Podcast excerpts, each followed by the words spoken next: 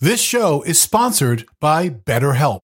Now, before we dive into the twists and turns of our latest investigation, let's take a moment to understand the value of having a sanctuary to decompress and sift through your thoughts. Therapy is that haven. If you're thinking of starting therapy, give BetterHelp a try. It is entirely online, designed to be convenient, flexible, and suited to your schedule. Get it off your chest with BetterHelp. Visit betterhelp dot com slash A O M today to get ten percent off your first month. That's BetterHelp, H E L P dot com slash A O M. If someone were afraid of the dentist, maybe they haven't been in a long time, maybe they're embarrassed because they haven't been in a while, I feel like this would be a really safe place for them to go and get the care that they need. At Advanced Dentistry, we get it. If you've been avoiding the dentist because of fear, worry, or just not wanting to be judged, if you want to learn how I V sedation can change your life, visit no fear dentist dot com.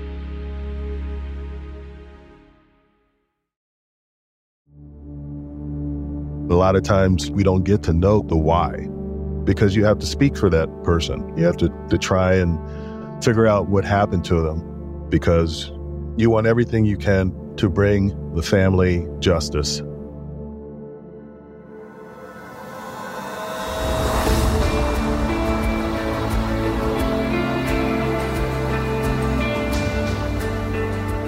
I'm Scott Weinberger, investigative journalist and former deputy sheriff.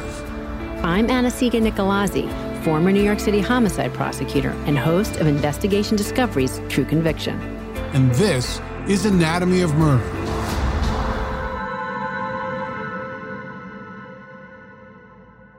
We often say that falling victim to a violent crime can be random, that tragedy can happen to anyone.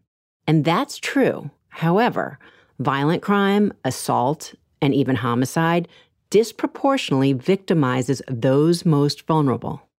The disadvantaged, the unhoused, and those suffering from addiction or disabling mental health issues, these are the people that consistently face a much higher risk of being the victim of a violent crime. And too often, their deaths, like their lives, go unseen. In today's episode, we're going to West Palm Beach, Florida, where we're highlighting a horrific crime on one such vulnerable victim, forty-five-year-old Tim Bell, whose generosity and kindness was repaid with cruelty and violence. They got rid of him, dog. They choked his ass out. That statement is nothing like what most people picture when they think of Palm Beach. Most people think of the billionaires, beachfront mansions, maybe even the opulent estate of a certain ex-president. For more than a century, this small South Florida town has been known as the playground for the rich and the very rich. But just across the bridge that spans the Intracoastal Waterway, there's a whole other world. West Palm Beach is a city of one hundred twenty thousand people with a median income far below the national average and crime far above. We're right across from the town of Palm Beach where all the money is. You know, and back in the day, that's where the wealthy people were staying, and then West Palm was where the servants stayed. That is the voice of Detective Aaron Sam, who has been with the West Palm Beach Police Department for over twenty-five years. Now, I'm lucky enough to call Aaron a friend and a colleague. He's a dogged investigator with a passion for clearing cases. Started out in property, violent crimes, and then on to homicide. It's an assignment that, despite being just a few minutes from a stretch of the wealthiest real estate in the world, has kept Aaron very busy. As far as dealing with crime and stuff like that, at one time we were ranked number ninth in the nation. We have our fair share of what's going on, of shootings, homicides, so forth, in the city of West Palm. And in his twenty-five-year career, there is one particular case that has stuck with him. The disappearance of Tim Bell began as a missing persons case, but his investigation would reveal the truth behind his fate turned out to be something much, much worse. Timothy Bell was well-liked. Happy, jovial, good looking. He was six five, two hundred and I think sixty pounds. He was a big dude. Matter of fact, his his nickname was Big Bear. Tim was forty-five years old and living in his own apartment, despite being diagnosed with a neurodivergence that kept him from being able to work. And he had some mental issues, but he was still taking classes at the library. He was friends with neighbors. And from what we learned about him, he was also incredibly generous. In the spring of two thousand eleven, when Tim learned that his teenage nephew Matt needed a place to live, he invited him to come stay with him in his small apartment. But as they say, no good deed goes unpunished, and in a matter of weeks, Matt had invited two of his friends to also stay at Tim's home. So Anasiga, you know, we did learn that Tim was well aware of his nephew's struggles, and knowing that he would probably be on the street and not really taking care of himself, Tim was willing to share, in, even with that small space he was living in. He had the mindset to be helpful. And while his cousin Matt definitely was having struggles of his own that included not only not having a place to live, but also struggling with addiction issues, and one of these other friends also had a criminal past, again, you have to think about, Scott, is this generosity that is being thought of in kind and being appreciated, or is it somehow being taken advantage of? I mean, again, just on its face, like he lets his nephew stay with him, who's having issues of his own, but now he has another two friends that also have similar issues of theirs. And I don't know, just on its face, I'm not liking what I'm hearing. Yeah, needless to say, these living arrangements were not ideal. The apartment was small, as I mentioned before, and Tim was living on a modest disability payment while his new roommates had no real source of income. So they weren't even able to help him with the rent. So at this point, they're just kind of like hanging out and living on his couch. You know, I think the fact that Tim had been diagnosed with a neurodivergence, which basically means that he was mentally impaired in various ways, well, unfortunately, that makes him somewhat prey to certain people. And what I mean by that is that whether it is because of his mental capacity, or maybe because of that mental capacity, he is a little bit more on his own. So maybe loneliness factors in, but in various ways, this can make someone like Tim more vulnerable and to some an easy mark. We first came aware with the issue with Timothy Bell was one of his friends, Daniel Rowe, actually came to the department and wanted to report that his friend that he hadn't seen in a couple weeks was missing.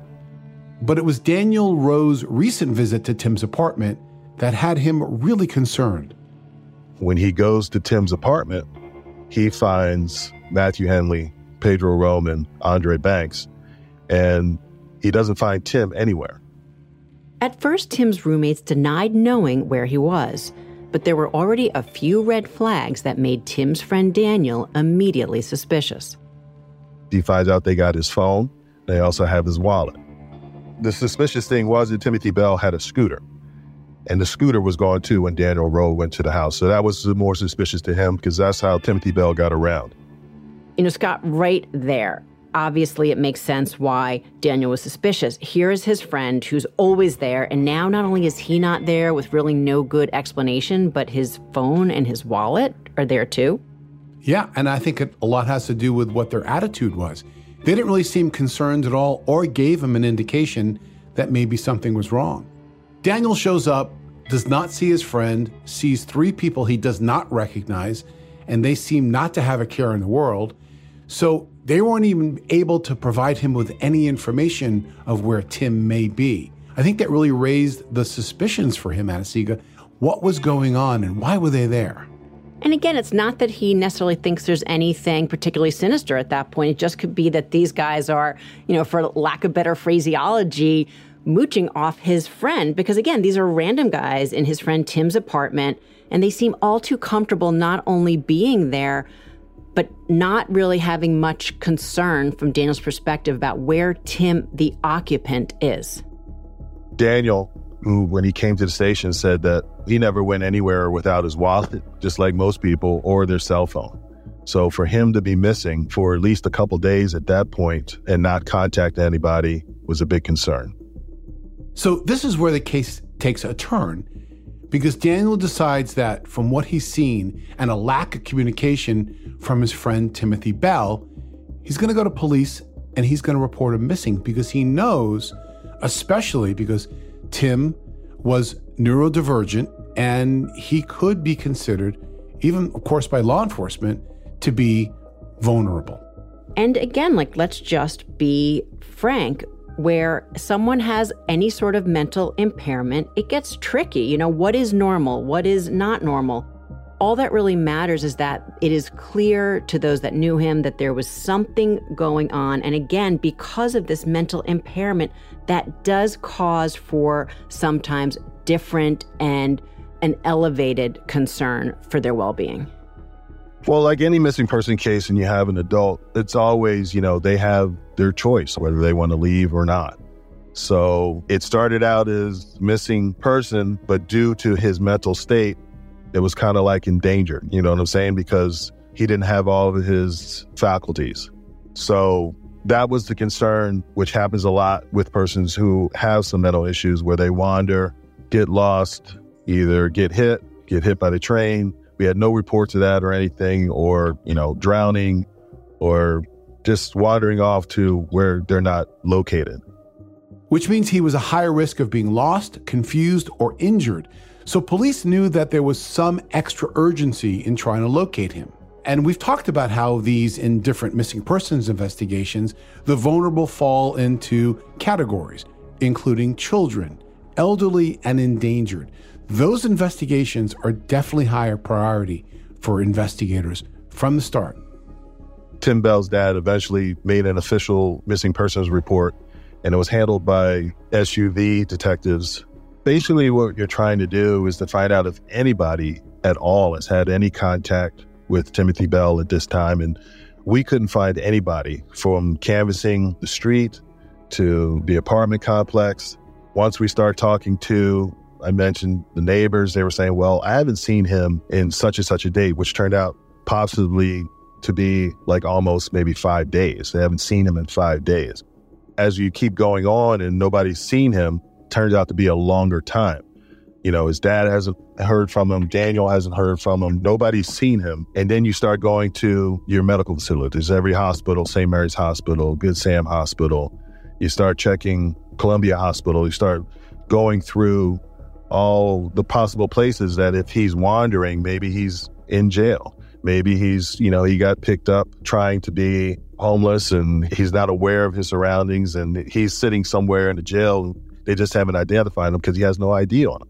We're trying to do everything just to make sure we covered all our bases with the jails, hospitals, arrests, and so forth. As is so often the case today, a person's cell phone can provide invaluable and incredibly specific information about that person's movements and their location. But in this case, remember, police knew that Tim's phone was actually left back at his apartment, so they didn't have any of that at their disposal. But investigators did have ways to help try to pinpoint Tim's last known location. His dad said he had a, an account at the Wachovia Wells Fargo. On the May ninth, twenty eleven, there was a snapshot of Timothy Bell at the Wells Fargo A T M. And then we have another one of him on May tenth. So we know he's alive at that point.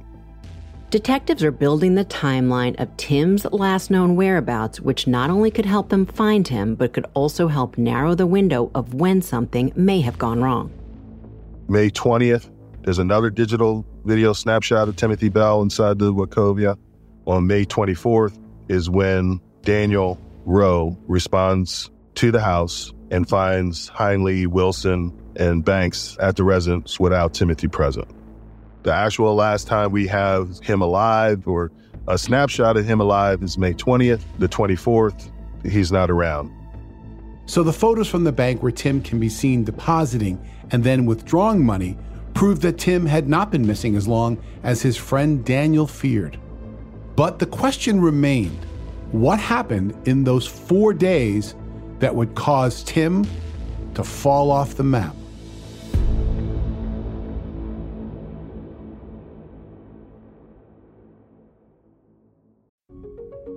The evidence keeps pouring in, and at this point, the facts are undeniable.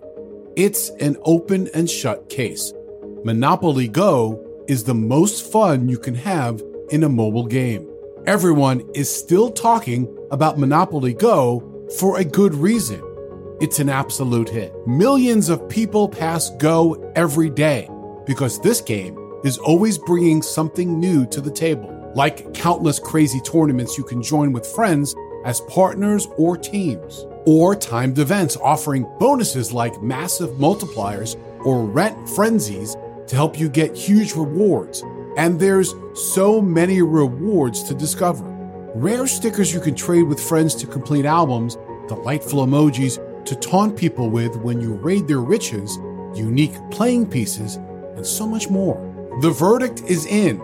With Monopoly Go, there's something new to discover every time you play. So don't miss out. Go download it now free on the App Store and Google Play.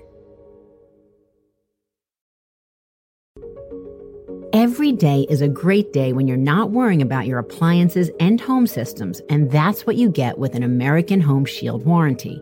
Unexpected breakdowns like a leaky faucet or a faulty water heater won't break the bank with an American Home Shield warranty, because covered repairs and replacements are taken care of, just like that. Choose a plan that works for you and your budget, and then it's simple.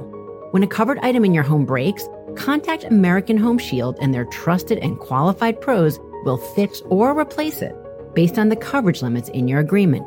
Don't worry, be warranty. Right now you can take twenty percent off. Go to ahs.com slash AOM now to save twenty percent.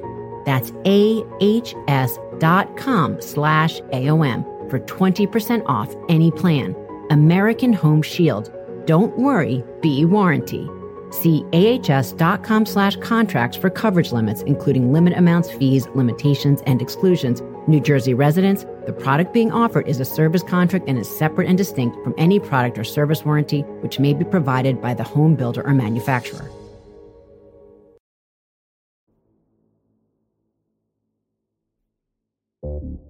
In June of two thousand eleven in West Palm Beach, Florida, detectives had been searching for forty-five-year-old Tim Bell, who, due to a mental disability, was considered missing and endangered. Police were especially keen to question three men who were in the best position to know his whereabouts. That was Tim's nephew, Matt, and three others who also didn't have a place to live and had been staying at Tim's apartment. They were knew they had to talk to all these people that were in the house. One of these men was Pedro Roman, and shortly after the missing persons report was filed, he decided to come forward with some startling information. The report was made June thirteenth, twenty eleven. Right after the report, Pedro Roman came into the station providing additional information in regards to the Timothy Bell. Pedro had described escalating tension between Tim and his freeloading nephew, Matt, tension that recently had boiled over into a fight. He basically just said, I think something's wrong. He didn't go into any detail. He pointed the finger at Matthew Hindley. He overheard Matthew Hindley state he could really hurt Tim if he wanted to. I'm keying in on he could hurt him if he wanted to. Not a confession, but in a missing persons case, it sounds like a potential motive to do harm. He didn't really say anything much, but it was, again, enough to pique the interest of detectives, where you say, oh, I think he can hurt somebody, and that somebody being Matthew hurting Tim. It kind of goes a little more interest from missing to foul play, because why would you even say that? Why would you even come to the department and say that if everything's fine? So despite not knowing exactly what had happened to Tim, clearly Tim's nephew was now a person of interest in the case. So let's learn a bit more about him, Matthew. Now, Anasiga, Matthew had moved out of his dad's house and was living in the streets of Orlando before making his way down to Palm Beach and reconnecting with his Uncle Tim. Now, whether his motivation for reconnecting with Tim was to get a place to live, I guess the investigation will have to really determine if there is a connection between that. Either way, Tim opened his doors to him, and it was only a matter of weeks before Matthew had now extended that offer to several other men that he knew also from the streets. He was letting Matt stay there because he was family, you know, a small apartment. Right. Matt convinced Timothy to let Sean, Pedro, and Andre stay there. They weren't Tim's friends, and he allowed them to stay here. But they were taken advantage of. Apparently, Tim's disability checks were his only source of income, so you can imagine that it would eventually strain even the most generous of hosts. So when you have four people extra in there and a small studio apartment, yeah, I guess you get tired of it after a while, and that's what they were fighting over, from what I could gather from what Pedro was saying, and they would argue about it in front of him. So we know that Matthew had at least some anger towards Tim, and there was also now some potential financial motive to have him out of the picture. But what did police know about these other so-called roommates? Well, they were brought into the police station to be interviewed, and one thing police Anasiga did know is that they were already familiar to more than one of the officers of the West Palm Beach Police Department. A lot of the familiarity with these guys came from them hanging out downtown and at the, the local food distributors' places, because sometimes you would have churches come down to Clematis and give out food and stuff like that. We have a, you know, officer detail down there. So uh, some of the officers, especially when these guys were arrested, they came up to me and said, oh, I remember him from being downtown. They were known downtown for hanging out and just being homeless. One by one, detectives invited the young men into the interview room. First move, obviously, I want to try and figure out what they're going to say in regards to where Tim is and lock them into whatever they're going to say. Now, remember, Pedro had already voluntarily stepped forward to make a statement to police, saying that he simply didn't know where Tim was, but that he and his nephew Matt had been fighting, and Matt had made some vague threats about being capable of hurting Tim. This is the very first moment that Detective Aaron Sam obtained a credible piece of evidence pointing to the fact that Tim's disappearance may in fact be a crime. What follows is an audio of a taped interview with Pedro Roman. Okay, so what happens when you meet Tim the first time? First time he asked me if I had anywhere to go, I said no. Okay. And he says, if I let you stay here, you gotta get up and try looking for work every day. I said, that's okay. Fine. And ever since then, I was living in the house with him. So it sounds like Tim was actually open to helping him get back on his feet. You can hear it in Pedro's voice that he was grateful to Tim for offering him a place to stay. Yeah, you can just hear by Pedro's description right there. It gives you a sense of the fabric of who Timothy Bell really was, who didn't have much, but was willing to share his space, however, how small it was, just to help out. And it sounds like all that Tim asked for in return was that Pedro and the others would look for work. But then later, he started to talk about the tension in the home rising between Tim and his nephew, Matthew, who also regularly used Matt. You said that something happened four weeks ago. So what changed four weeks ago from it being Matt, Tim, Pedro, and Andre living in the house? What started to happen was that Matthew and Tim started fighting a lot because he always wanted to use his phone mm-hmm. to call his girlfriend who's underage. Okay. And Tim kept saying, if the cops find out that you're dating a younger girl, you go to jail for that. I just said, no, I could hurt you. And he kept jumping up and down. I told him, Matt, calm down. And in our conversation with Detective Sam, we learned that this was the moment that police fully made the turn from missing person to potential foul play to perhaps murder. And the S V U detectives on the missing persons case decided it was time to bring in homicide.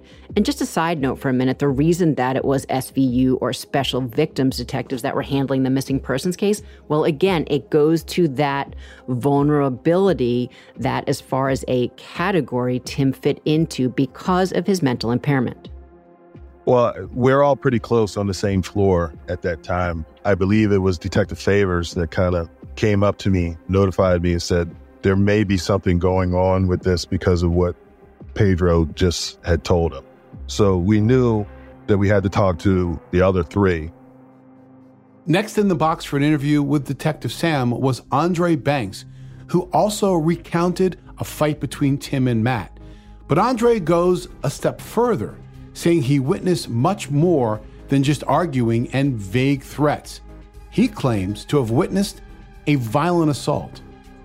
Banks told detectives that when he got to the apartment that Hindley was beating Timothy Bell in the chest with his fist, and Sean Wilson was choking Timothy with a black metal pipe. When you say you're an eyewitness and you're seeing somebody being strangled and beaten, that's definitely a change from missing person and then right into homicide.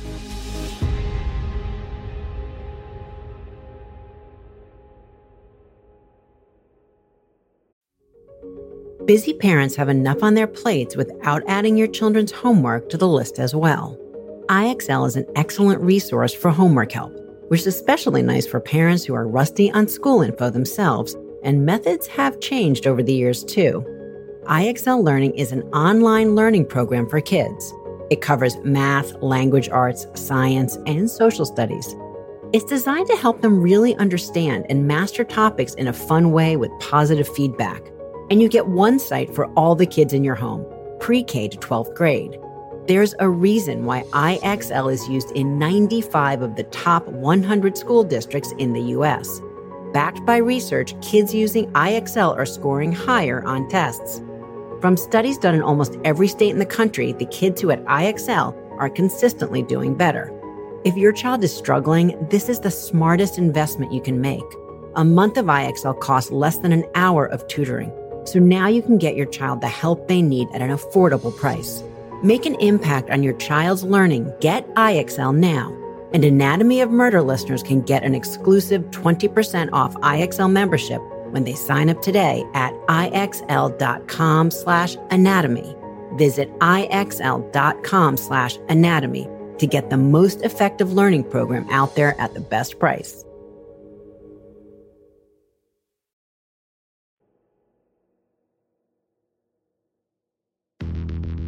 forty-five-year-old Tim Bell, a man neighbors described as a gentle giant, was last seen on May twentieth, two thousand eleven. Less than a month later, a man he had allowed to stay in his apartment was claiming that he had witnessed Tim being violently assaulted by his own nephew, Matt Hindley, and another man, Sean Wilson.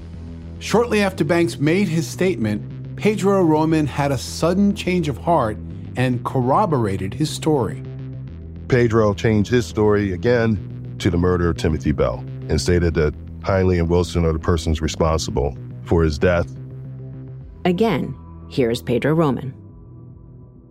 The lights were off, air conditioner was on, I smelled gas, and when I put my shirt up, I saw Matt punching him, and I saw this other kid, Sean, with a pipe on his neck, push him down and pulling up. Where is Tim while they're doing this? Where where he was is this laying happening? Down. Okay, on what? On they, the floor, on the bed? On, on the bed. They tied his hands and legs together. What did they tie him with? They had shoelaces, and they took a belt and put it around his mouth so he wouldn't say anything. And I saw Matt on this side telling him to shut up, and he kept punching him in the ribs. And you're standing here at the front door. You're telling them to stop. So at this point, what happens? He was already dead when I got everything off of him, and his body was ice cold. I couldn't feel a pulse. So now two of Tim's so-called roommates had pointed the finger at the other two roommates, blaming them for beating and strangling Tim Bell to death. A chilling account of what may have been Tim Bell's last few moments of life. When I'm sitting there watching, the case is starting to unfold right in front of me. In regards to a missing endangered person, as you were talking about, to foul play. The account of Tim's murder is, well, it's gut-wrenching, but from investigators' perspective, this was obviously a huge break in the case. It was an eyewitness account of the murder. They had names, they had the cause of death, but was it the truth? That jolt of adrenaline that every investigator gets when they think they may have cracked a case must be tempered by the understanding that whatever story you're hearing might not be true. Maybe it's only a half-truth, or maybe the witnesses are actually suspects trying to shift the blame to somebody else. And the only way to really find out is to continue to dig. The strategy was, we need to speak now with Sean Wilson and Matthew Hindley. Remember, Hindley is Tim's nineteen-year-old nephew, and Wilson is another of the young men that had been staying in Tim's apartment. Luckily for police, their two prime suspects in Tim's murder were really not hard to find. They were arrested for a burglary and were at the Palm Beach County Jail when we tracked them down. And to keep in mind, Roman and Banks had already made statements, so detectives knew that those two were likely going to be on the defensive, and that does affect the interview strategy. We knew that Pedro Roman and, and Andre Banks were pointing the main finger at Hindley, that he was the one behind it And at the time when we decided, like, he was the mastermind or the, the one that organized things. He's the one that basically got his uncle to let these people in. He's the one that argued with his uncle about letting them stay there and stuff like that. He seemed to be in control of it. So we wanted to do him last. And we decided to go with Sean Wilson first. And that's who we interviewed. Remember, the goal here is not just a confession. A detective is also trying to establish a suspect's credibility. Is there evidence backed up by those statements, whether forensic or potentially other witnesses? And the real reason is there's a concern is they're not backed up and the information can't be confirmed. Those accounts could easily be picked apart, a he said, he said situation, if this would ever go to trial. And we told him, we were straight up from him. We said, look, we're going to ask you things that we already know. And a lot of it is just going to be about your credibility in regards to this case and if you're going to tell us the truth. So a lot of times you just let them talk, let them have their story, because you actually know based on other sworn statements or other facts that they're just going to hang themselves. At first, somewhat predictably, Wilson denied having any knowledge of Tim's disappearance or anything else that may have happened to him. So detectives instead focus on Wilson's whereabouts for the days leading up to Tim's alleged assault. For the first hour of it, it was, I saw him on such and such a date. I saw him on this and such a date. So as I was sitting there, I'm thinking, I know when he was reported missing. And I know when we actually have like digital video shots of him. So we were saying that somewhere between that time, May May twentieth, May twenty-fifth of two thousand eleven, he was missing. So in the interview with Sean, I had a little calendar, put it out in front of him, and we just went through the whole thing in regards to when he saw him. He goes, well, I saw him on Friday, and then I saw him on Sunday at the library, blah, blah, blah, which didn't add up at all. Because based on our interviews with our canvas, our neighbor canvas, and the other interviews, Sean was actually seeing Timothy Bell when nobody else was. I brought that to his attention, and once I brought that to his attention, he started changing his story.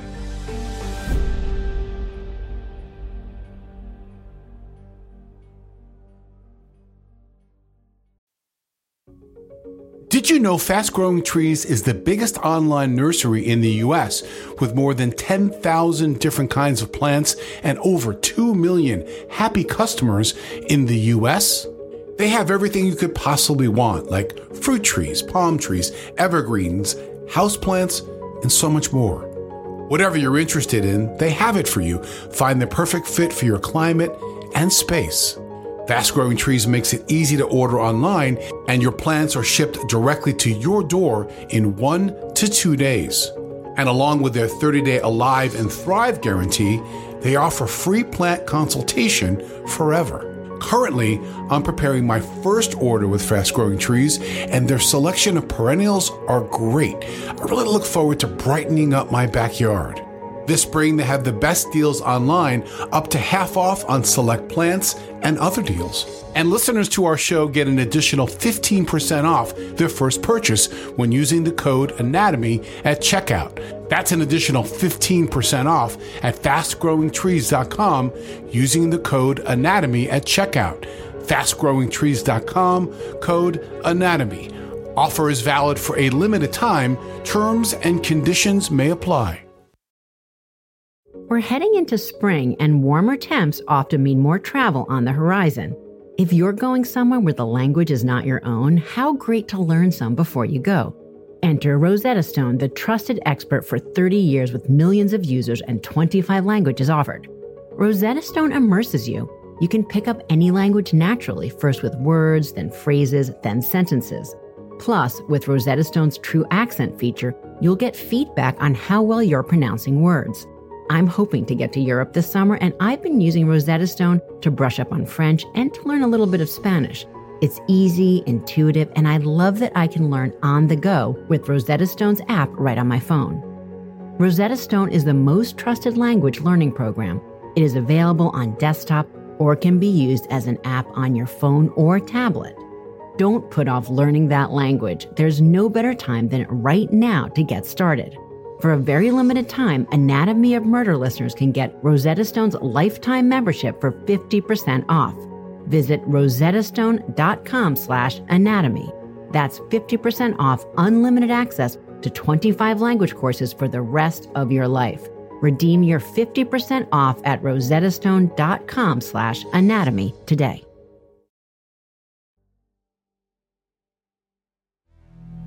West Palm Beach detective Aaron Sam has plenty of experience in the interview room, and in two thousand eleven, he was questioning several suspects in the disappearance and possible murder of forty-five-year-old Tim Bell.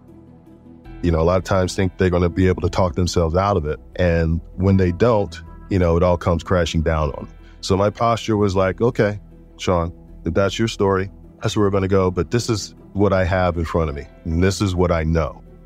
And once we showed him that and confronted him with that, he actually said, can I start over? So it's basically an admission that his first story was a lie. And so he's about to whip up another one, or maybe he's going to tell the truth, which just might be a confession. You know, that's a real aha moment, the kind when a person of interest realizes that they've run out of road in front of them. Their story's not working, and now they want to hit the reset button. But it doesn't work that way. In fact, it's the real opportunity for Aaron Sam to turn up the heat. And in my conversation with Aaron, we talked about that look. When your person of interest knows, as Anasiga says, the jig is up. What I remember in that interview is it's that typical thing where they're either looking down, breathing, and you have that uncomfortable silence where you can't be the first one to talk, basically. And once they reached that point, I mean, his whole body language slumped over. I mean, I remember him sobbing and crying. His whole demeanor changed. Now, these dramatic moments happen a lot in movies and television shows. It doesn't happen very often in real life because, you know, you're putting in all this hard work to get to the point where you're getting your person of interest in a room. And, you know, you have a feeling that you have the opportunity to make a big turn in a case, but it's not happenstance. It's really hard work, and it's really gathering the evidence, what you can find out walking into that interview with your person of interest that helps you get that turn in that case. And remember, the objective in all of this is to get to the truth. And here, that just might be finding out who or how many are accountable for murder. So with these various interviews already now finished, everything is basically teed up to speak to the last one who is really the prime person of interest at this point, who, according to the others, is this alleged mastermind and principal aggressor in the murder of Tim Bell. We knew we had made the right decision in our strategy in regards to speaking to them and lining up and making sure everything was ready and set for when we went in to speak to Matthew. It started off, again, just like it, all the other ones. He didn't know where his uncle was. He was taken away. He tried to kill himself. He was at the hospital. All these things, again, at this point, we had already checked out and verified that were not true. So already police had caught Hindley in a lie. He claimed that his Uncle Tim was in the hospital, which was easily proven not true. In fact, he had said Tim tried to light himself on fire. Police also had the statements of three other suspects, all pointing the finger back at Hindley. Hey, Sean Wilson's here.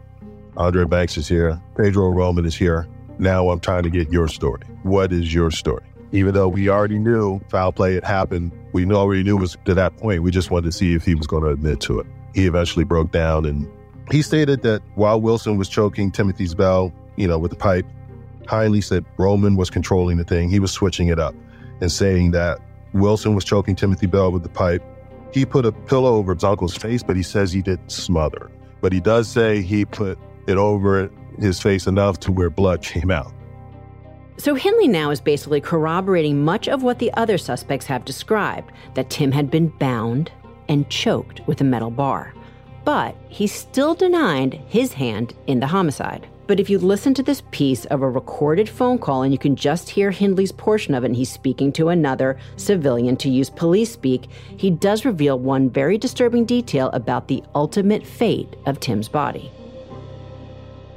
It's all Pedro and Dre's doing. They got rid of Tim, dog, and choked his ass out. They tried to put him in a dumpster. That's a couple dumpsters from the house. One of the difficult things about this investigation for detectives was that they had never recovered Tim's body. And with no body, investigators had no way of proving cause of death, no forensic evidence that could help them I D the killer or killers, and no way to prove that a murder had actually even occurred. But now it was becoming clear what had happened after Tim was killed. They basically beat this guy up, punched him in the ribs, hogtied him, all because he was pissed at his uncle over money. After they do all that, choking him, they decide they have to dispose of the body. And what they do is they decide to put him in sheets, wrap him up, put him in trash bags, and they got a metal rolling cart that they put him on. Because remember, Tim Bell was two fifty, two sixty pounds, and they rolled the dumpster right up to the steps. And with the cart, they rolled him out of the house, the apartment, to the edge of the dumpster and dumped him in. It is a horrible and disturbing story, especially knowing that the instigator was Tim Bell's own nephew. The just absolute indifference shown in the way that Tim's body was disposed of, you know, you hate to even say it, but just throwing him in a dumpster, it's it's beyond. But it also leaves us with several questions. Most importantly, was this planned? Exactly. The way they tried to cover it up seems panicked, indicative of something that may have been a spur-of-the-moment assault. But one of the suspects also said that Hindley had made threats before against Tim, and there was a financial motive. And if there was a financial motive, robbery, then perhaps this was not just a fight that went too far, but a premeditated murder. This was not sporadic, or this was not a heat-of-the-moment type thing, argument. Hindley basically said that the murder was planned approximately a week prior to the act, and it was discussed several times with Wilson, Roman, and Banks. It was something that was conspired between all four of the guys for one reason or another. I think Hindley just wanted the apartment for himself. He wanted his uncle's Social Security money. You know, when you have people that are desperate, they do desperate things. So Tim had opened his apartment to four young men that were all down on their luck, and they repaid him not with gratitude or with thank yous, rather with a plan to rob him, murder him, and throw his body in a dumpster. It was that next morning when we reached out to the family, and just to let them know, you know, our worst fears were acknowledged, and the fact that Timothy Bell was gone. They were shocked and upset, very surprised and hurt, you know, in regards to a family member taking another family person's life. From the investigators' point of view, with what they now knew, it was an open and shut case. But both for the sake of the investigation and Tim Bell's dignity, they still needed one thing. They wanted to locate his body. The last time that we known or documented Timothy Bell being alive was May twentieth. The twenty-ninth was when we actually went out to the uh, Solid Waste Authority. So we were over a month behind in regards to trying to locate Timothy Bell. So we figured even though it's a month, we may have a shot. And they ultimately found the actual refuse collector who had been working that day, and he remembered something important to the investigation. Police tracked down the truck that collected the dumpster on the day after Tim's murder and traced its route back to the waste collection warehouse. And we do want to warn listeners that this part of the story is particularly disturbing. If you can imagine a big, big warehouse, okay, one big warehouse where all the trucks dump their trash, and it's dumped right on like an open floor, a big open floor.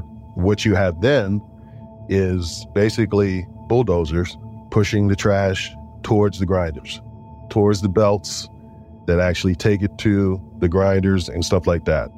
And then it goes through the processing of one, then goes through the processing of another, maybe another processing till basically all that's left is black ash. The black ash from the incinerated waste is then spread over what is obviously a large area. And despite performing a grid search of the site, police found none of Tim's remains. And while finding his remains were not essential in solving his murder, veteran investigators know that it can bring much-needed solace to a grieving family. In this case, not finding the body, or when you don't find the body, it's really sad for the family. But you hope that they can rely on the good times and the memories of their loved one. So while the various statements are conflicting, investigators concluded that each one of the suspects definitely had a hand in planning and killing Tim Bell. So all four men, Hindley, Wilson, Roman, and Banks, were charged with his murder. Well, it goes to trial. What happens is Hindley comes off as, well, I, I thought we were just only playing type thing, you know, and this was was by an accident type thing. And based on the statements that we have, nothing is an accident in anything that they did. This was thought out. This was planned. And then I think, honestly, possibly the only thing they didn't really think about is disposing of the body.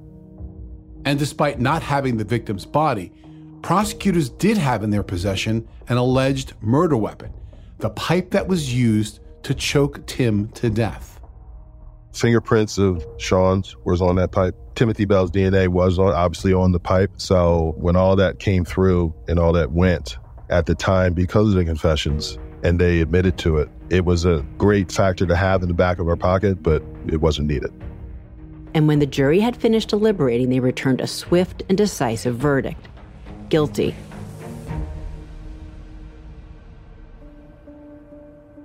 Sean and Matthew got life. And actually what I should have said is that when the juries finished deliberating, because these two were actually tried together, but not with one jury, but with two. It's called a double jury trial, and I always get a little excited, admittedly, when I see it, because it was kind of one of the things that I focused on almost primarily for a long time towards the end of being a prosecutor. And, you know, Scott, you know, obviously having known them both as an investigator and then having seen quite a few of them in your reporting career, that it definitely takes a lot of organization to kind of keep those juries from hearing the right evidence and make sure that they aren't hearing things they shouldn't have, but it definitely makes for a much bigger proceeding.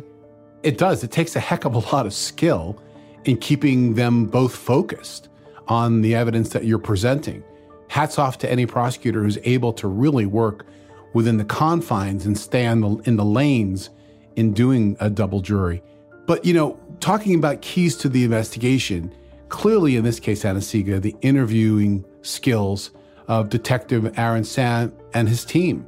What makes a big part of doing these interviews to be successful is preparation, preparation, and preparation. You know, being able to read the room.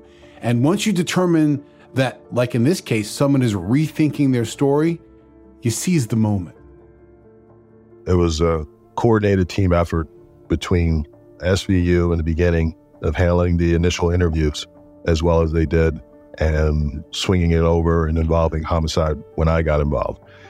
And I think that's one of the biggest factors in police work today when you get into these type of investigations, because you're going to have several investigations that cross each other. You're going to have drugs that, that come into homicide. You're going to have rapes that come into murders.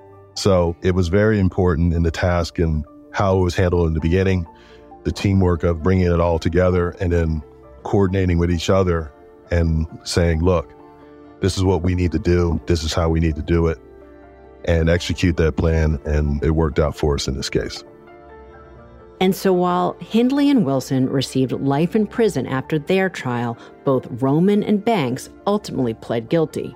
Roman pled guilty and received forty years incarceration in exchange for his ultimate cooperation. And he did testify at the trials for both Hindley and Wilson. And Banks also pled guilty and received ninety days in jail and five years probation for the charge of being an accessory after the fact to murder. Detective Aaron Sam has served his community for more than twenty-five years in a city per capita that has one of the busiest homicide squads in the nation. But each one of his cases carries the same weight and responsibility to be the voice for that victim. you have to speak for that person. You have to try and figure out what happened to them. And you're also carrying that torch for the family each time that they inquire or want to ask about what's going on with their case. And you try to do everything you can. There's a big responsibility, I think, to do that, because you want everything you can to bring the family justice. These defendants saw Tim's generosity and his vulnerability, and they took advantage and victimized him for both. And yes, the crime of murder, obviously tragic and terrible, but how they chose their victim in this case is even worse. Tim Bell's nickname was Big Bear, partly because of his size and mostly for his big heart. He knew his challenges, his limitations, but never, and I mean never, let that dissuade him from lending a hand. For a man who didn't have much, he sure gave a lot.